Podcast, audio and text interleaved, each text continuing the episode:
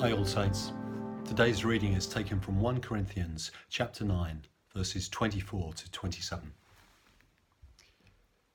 Do you not know that in a race, all of the runners run, but only one gets the prize? Run in such a way as to get the prize.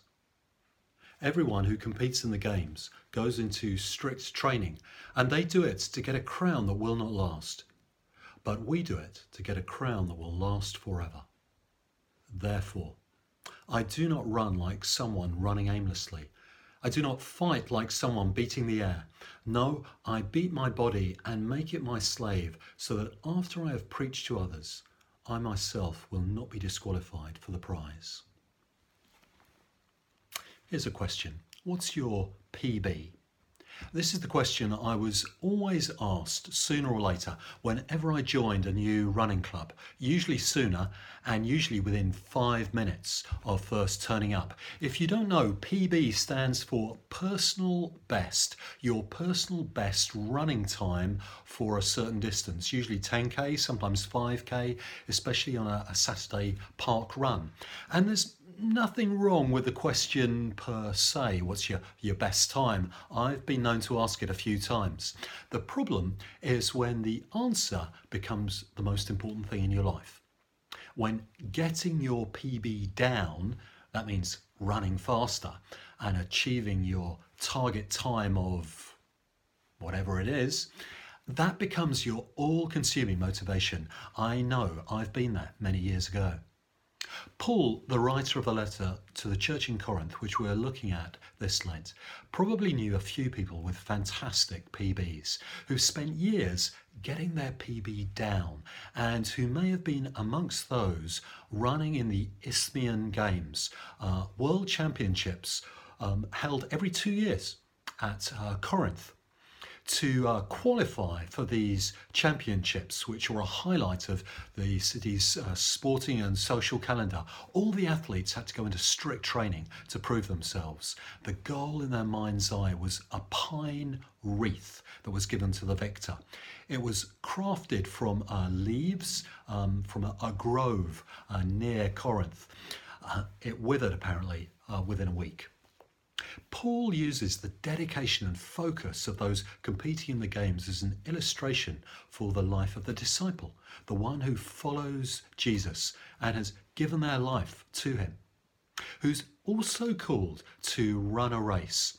A picture that Paul uses for the, the life of following Jesus, the life of the disciple such as in Galatians uh, chapter 2 verse 2 or chapter 5 verse 7 or 2 Timothy chapter 4 verse 7. But it's a race of a totally different kind from that that's run in the athletic stadium. Uh, in this race, following Jesus, there's the company of heaven cheering you on, and it's for a prize, as it says in verse 25 of our reading, that will last forever. If athletes will commit so much um, devotion to getting their PB down for a wreath of twisted leaves that will fade after a week. Or in the 21st century, to, uh, to train so hard uh, for a medallion and a t shirt that says you've taken part. Both of them, by the way, great mementos to have, and actually signs of a great achievement. Nothing wrong with that. But even so, if that's the case, how much more should we not be all in for the race marked out for us as we fix our eyes on Jesus and the eternal purposes for which He calls us to follow Him towards?